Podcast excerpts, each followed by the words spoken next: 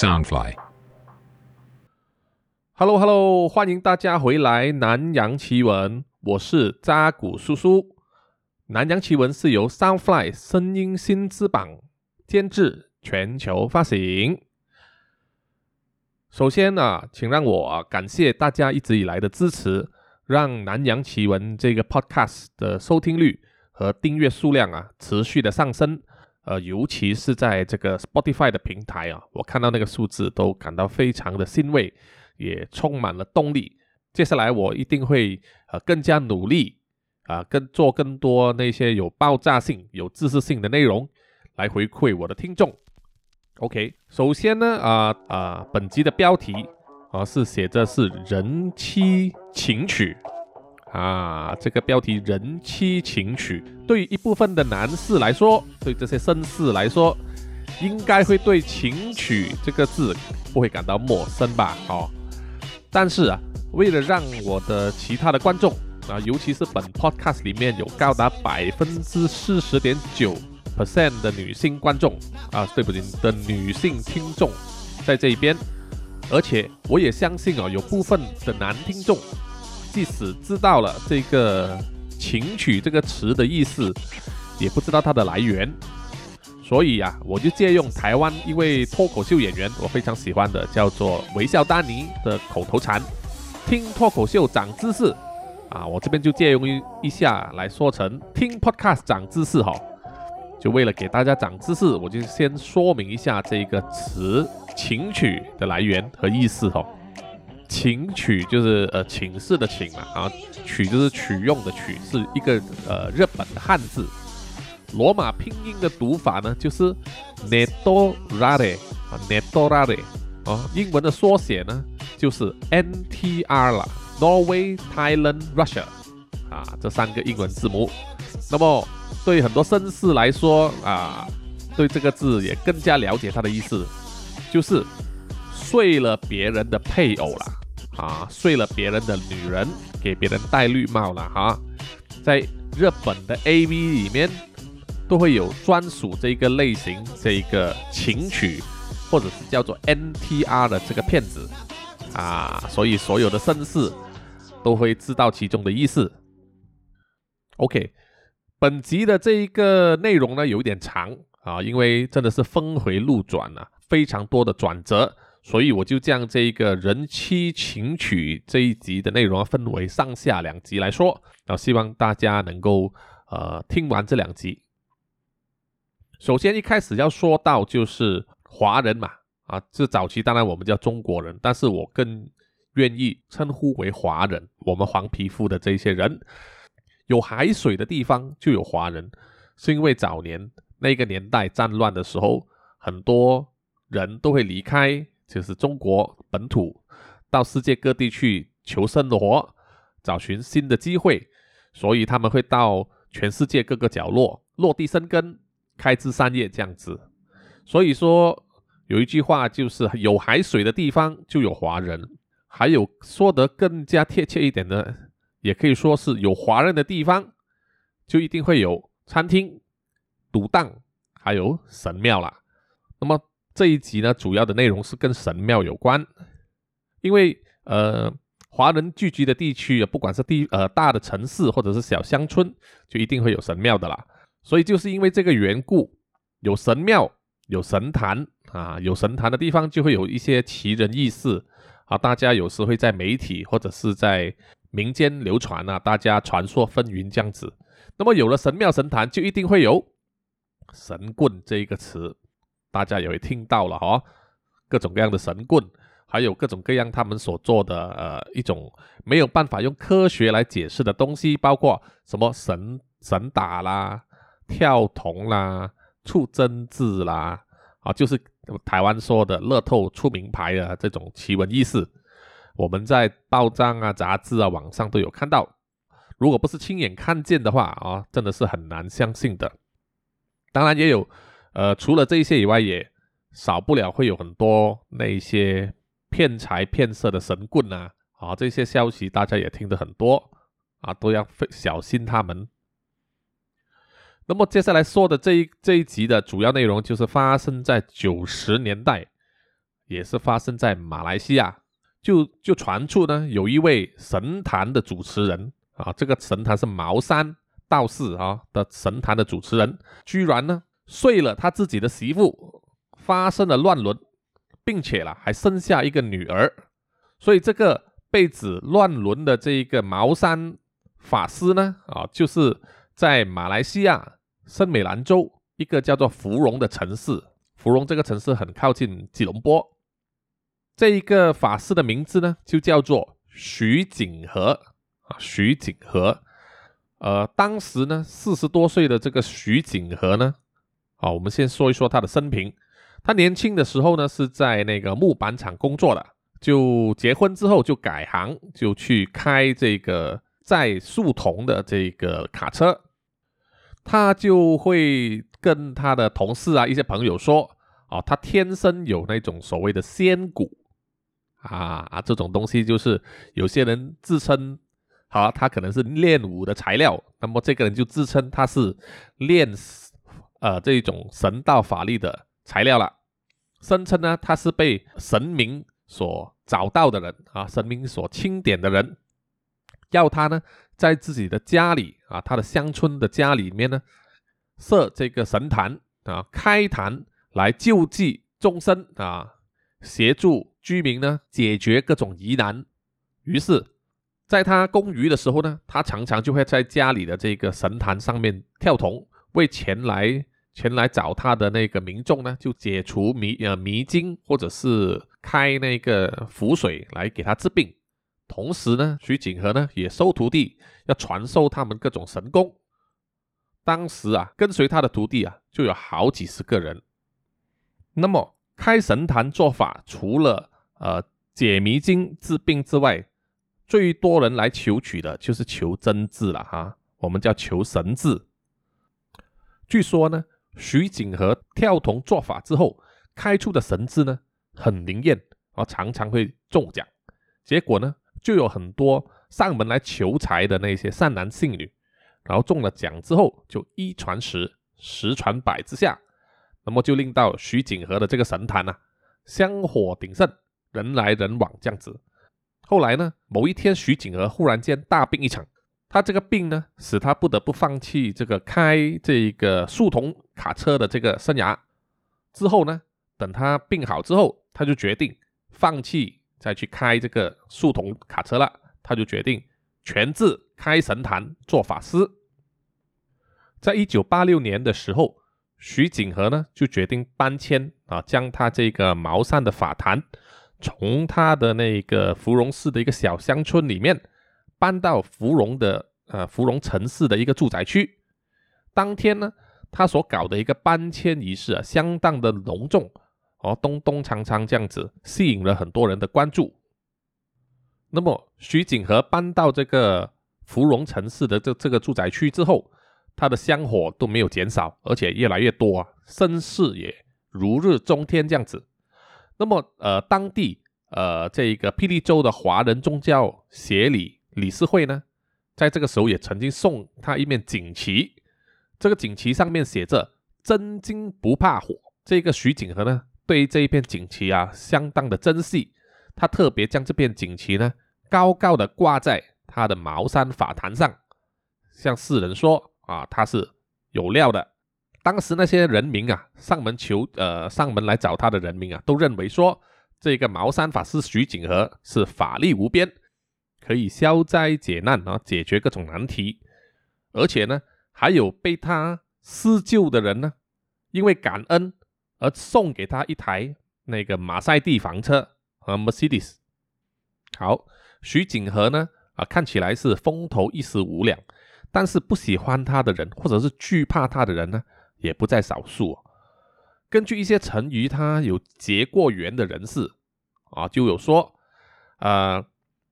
他们有听到这个徐景和亲口说啊，他搞的是邪派的这一个法术哦，但是他不是用来害人。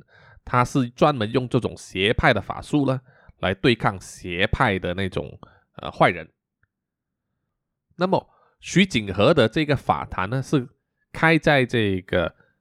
芙蓉寺住宅区里面的一种普通的双层排屋嘛，双层排屋，他自己也住在里面。里面的陈设呢，其实呃非常的阴沉。他还在房里面呢，特地设了一间密室，在密室里面有一个这个神台，摆放了六个好像玩具这样子的那个婴儿的模型，婴儿的这个小公仔，每一个呢大约五六寸高。徐景和啊曾经对别人说，这个是他所奉养的鬼仔，鬼仔就是婴灵嘛，啊我们所说的那种泰国的婴灵。这个英灵呢可以供徐景和差遣，替他办事这样子。那么，徐景和在自从在这个住宅区设立了这个法坛之后，他的左邻右舍啊就感到很不安啊，因为始终这种怪力乱神的东西，大家都会有敬畏。到了晚上的时候，他的左邻右舍啊，这居民呢，还常常看到这个徐景和的徒弟呢，他一边会在地上撒这个米，一边呢会呼唤那个鬼仔，就是那个阴灵出来吃。哦，他们也经常看到很多这种三教九流的人呐，黑道的人呐，来到这个法坛来求取一些啊，可能是法力的保护或者帮他解决问题这样子。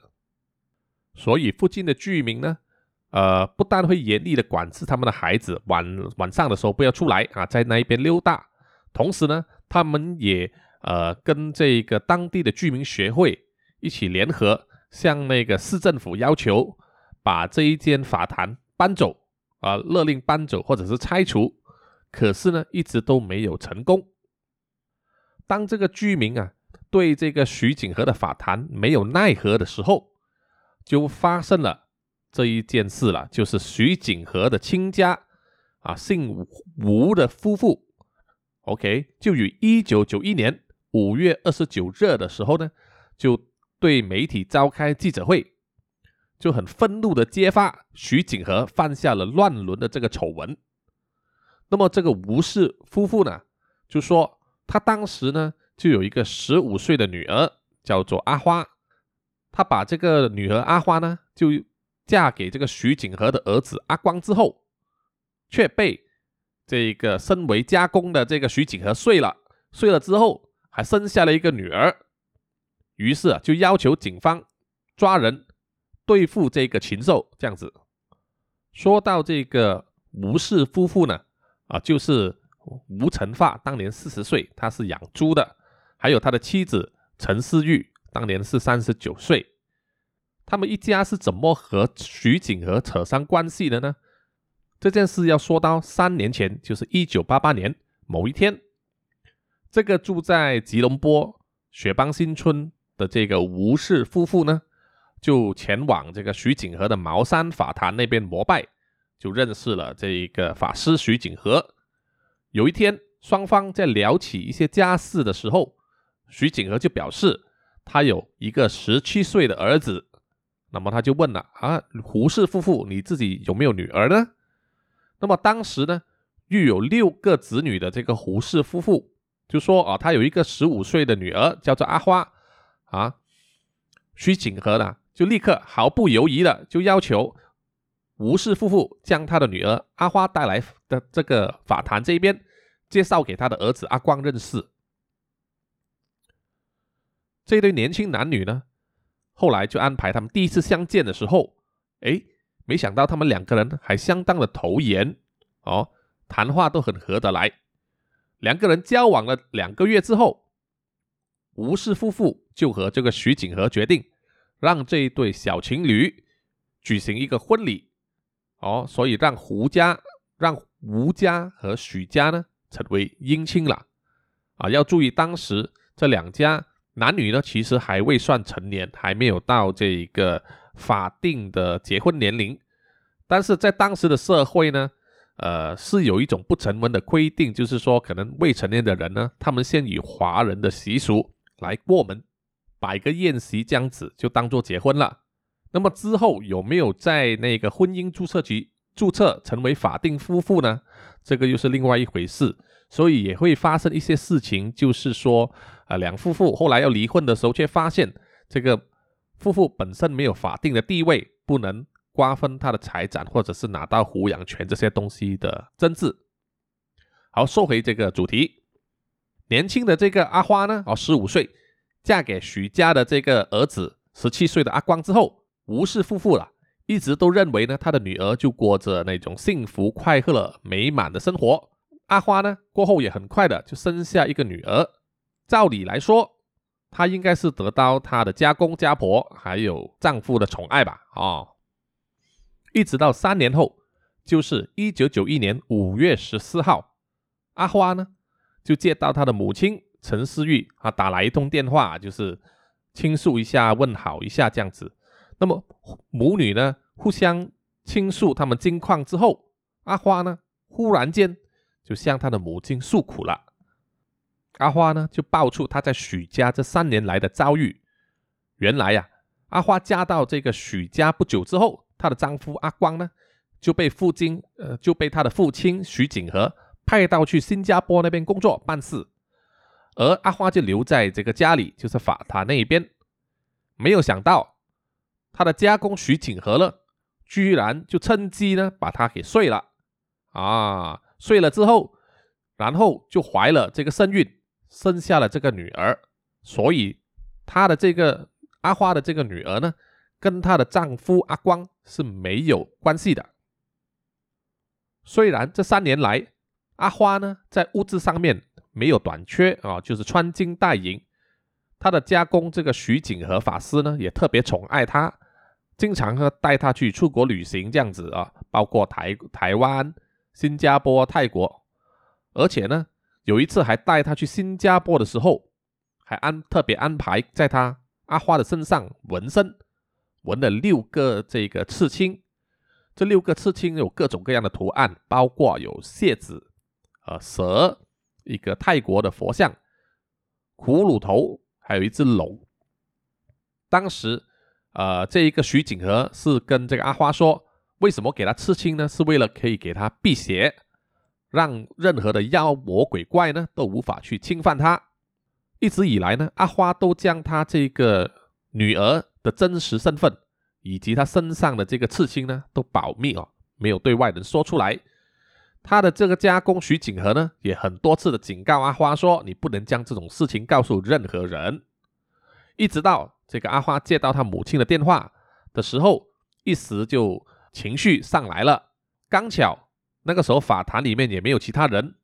他就鼓起勇气的就向这个母亲哭诉，爆出了这个惊人的这个乱伦事件。当吴氏夫妇知道他的女儿阿花的遭遇之后啊，简直是。晴天霹雳，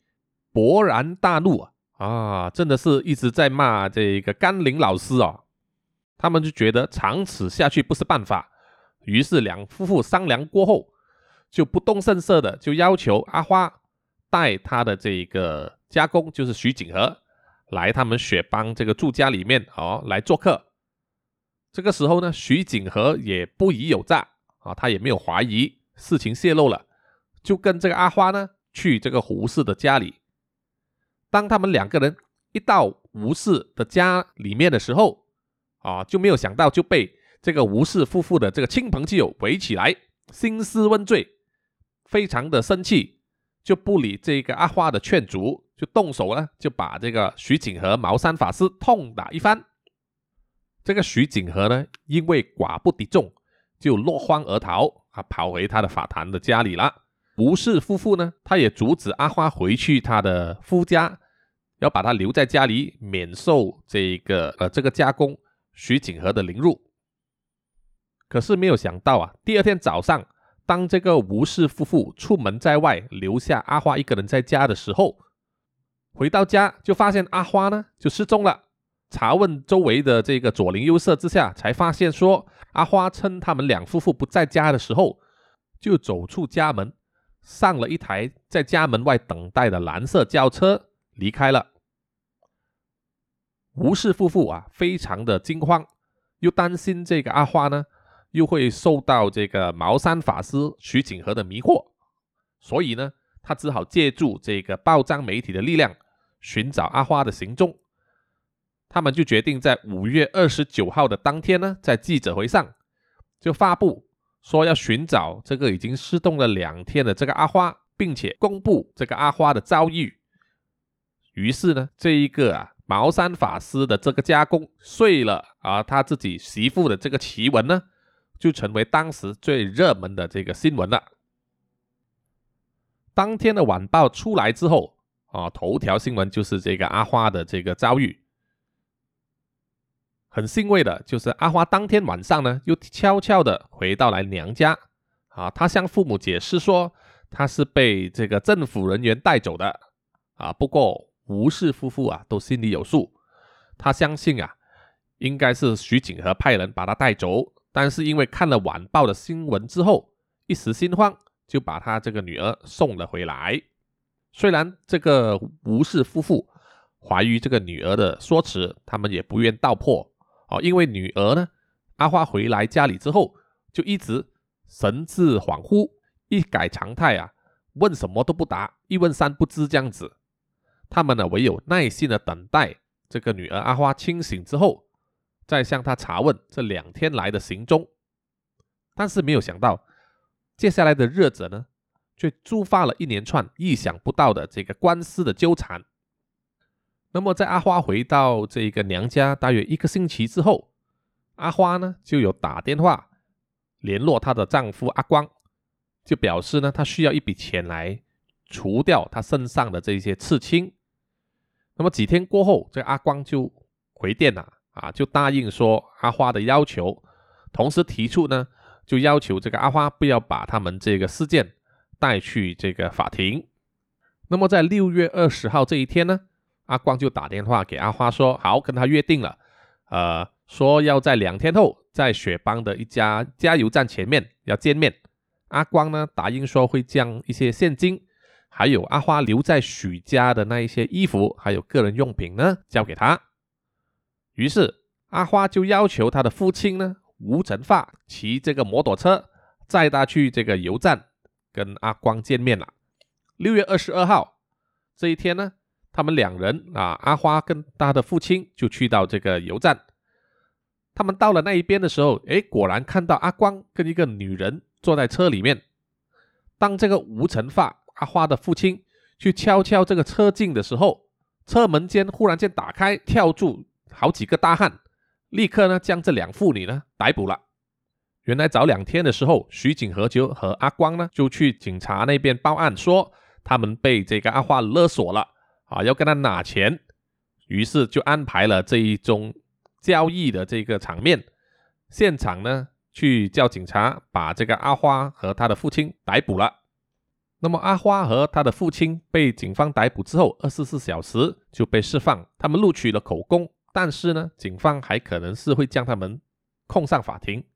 于是吴成发的心里呢，就非常的不爽了。他就声称说，他不了解为什么警方会以这个勒索罪来调查他。他也表明了绝对不会善罢甘休，他绝对会将他闹大，而且会争取任何可以做的法律途径，跟通过这个媒体要说出整个真相。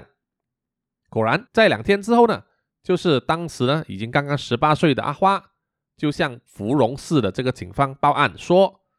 她十五岁的时候呢，就嫁给了徐景和法师的这个儿子阿光之后，却被他的家公徐景和强奸了，而且生下了一个女儿。芙蓉的警方接到投报之后，也依法查办，于六月二十四号当天，马上去逮捕了当年四十九岁的徐景和，协助调查，同时呢，也去收集阿花。和他的女儿，还有徐景和的一些血液样本，准备通过这个进一步的化验来证实这三个人的血缘的关系。许家和吴家呢，这个勒索和强奸的这个投报啊，这个案情啊，整个都显得非常的错综复杂。芙蓉的警方呢，也不敢大意，决定啊，同时调查这两宗案件。徐景和呢，就被这个警方。援引这个刑事法典第一百一十七条文，就扣留他七天，啊，来协助调查。在这扣留的七天的期间呢，居然又爆出了惊人的内情。原来呀，这个徐景和在五月二十九号到六月二十四号之间，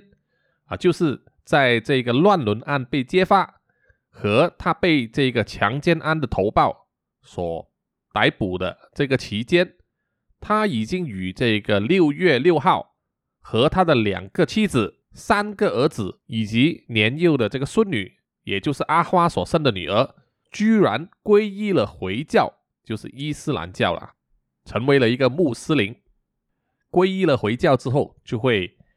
在我们的身份证明上啊，就必须要改名了。华人的名字呢，必须改上一个马来人的名字。所以徐景和呢的名字就变成穆罕默卡玛阿杜拉啊，穆罕默卡玛阿杜拉。那么这个徐景和脱离了这一个神道啊，这个茅山，突然间放弃了他的法坛，而且带领一家七口呢皈依了回教啊，很自然的引起诸多的这个揣测哦，还有议论。这个是和马来西亚的这个回教法律有关。马来西亚的回教法律跟其他的国家不一样。回其他的国家呢，如果你信了这个回教之后，你可以选择改教的哦，可以有宗教的自由。马来西亚虽然是所谓有宗教自由，但是呢，如果你一旦信奉了回教的话，他是不容许你改教。如果是一个华人或者说外国人，OK，不管是什么教徒都好，他跟一个回教徒结婚。那么这一个人必须是成为回教徒，而且他们的孩子也自动是回教徒，并且不可转换这个宗教。那么这一个徐景和这个做法哦，带全家皈依回教呢，他这个目的是什么呢？我们不禁要怀疑啊，他这样做很可能是要借此呢逃避这个法律上的责任，因为在马来西亚回教的法律呢。和这一个国家的宪法呢，是某些情况上是有很多很微妙的这个关系的。当这个记者呢，特地去向这个圣美兰州的这个回教宗教的事务局去求证这件事的时候，他们确实是取得了这个徐景和一家七口的这个回教徒的名字。哦，这个宗教局的秘书也证实了这个徐景和。和被指控说跟媳妇生下的这个一岁的女儿呢，是在这个徐景娥的儿子阿光的同意下皈依回教的。这个宗教局的秘书也解释说，根据这个回教的条规呢，就表明说，这个小女孩这个阿花的女儿皈依回教之后，她的抚养权呢是归于父亲，就是阿光了，徐景和的儿子。因此，如果这个小女孩的母亲阿花呢，要争取拿回这个这个抚养权呢，是非常非常的困难的。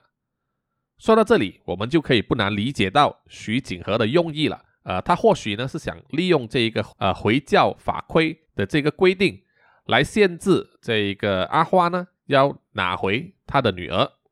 说到头来，最重要的一点还是。必须要证明说，这一个呃乱伦案件里面的这个男主角啊，茅山法师徐景和，是不是有和他的这个媳妇阿花呢乱伦而生下一个女儿呢？要找到这个答案呢，只要将他们的这个血液通过这个 DNA 化验，就能看出啊，到底他们之间有没有这个血缘关系了。不过，在那个年代啊，九十年代，这个所谓的 DNA 化验呢，是一种非常高的科技。马来西亚当时并没有这一方面的这个专才和这个仪器，只有在新加坡有啊这类东西。所以啊，当徐景和于一九九一年六月二十四号的时候被警方逮捕调查，并指控他强奸这个媳妇之后，警方随即宣称说，已经将有关人等的这个血液呢。送到新加坡去化验了。好，说到这里，这一集就暂时结束。我在下一集的时候会继续说这一个结果，还有后来的转折。那么听到这边，如果喜欢我这个 podcast 的话，也希望大家能够抽出一点宝贵的时间，去 Apple Podcast 给我这个南洋奇闻五星的点赞哦，留下评语。也希望大家可以去这个 Soundfly 的这个 Facebook 啊、IG 啊，还有我这个南洋奇闻的 IG。啊，留言给我一点鼓励，这样子。当然，最好的当然是给我打赏了哦，在我们 Soundfly 的网页官网里面可以给我一点打赏，算是买一杯咖啡或者是喉糖啊，给我稍微滋润一下。谢谢大家，谢谢大家的支持，我们下一集再见，拜拜。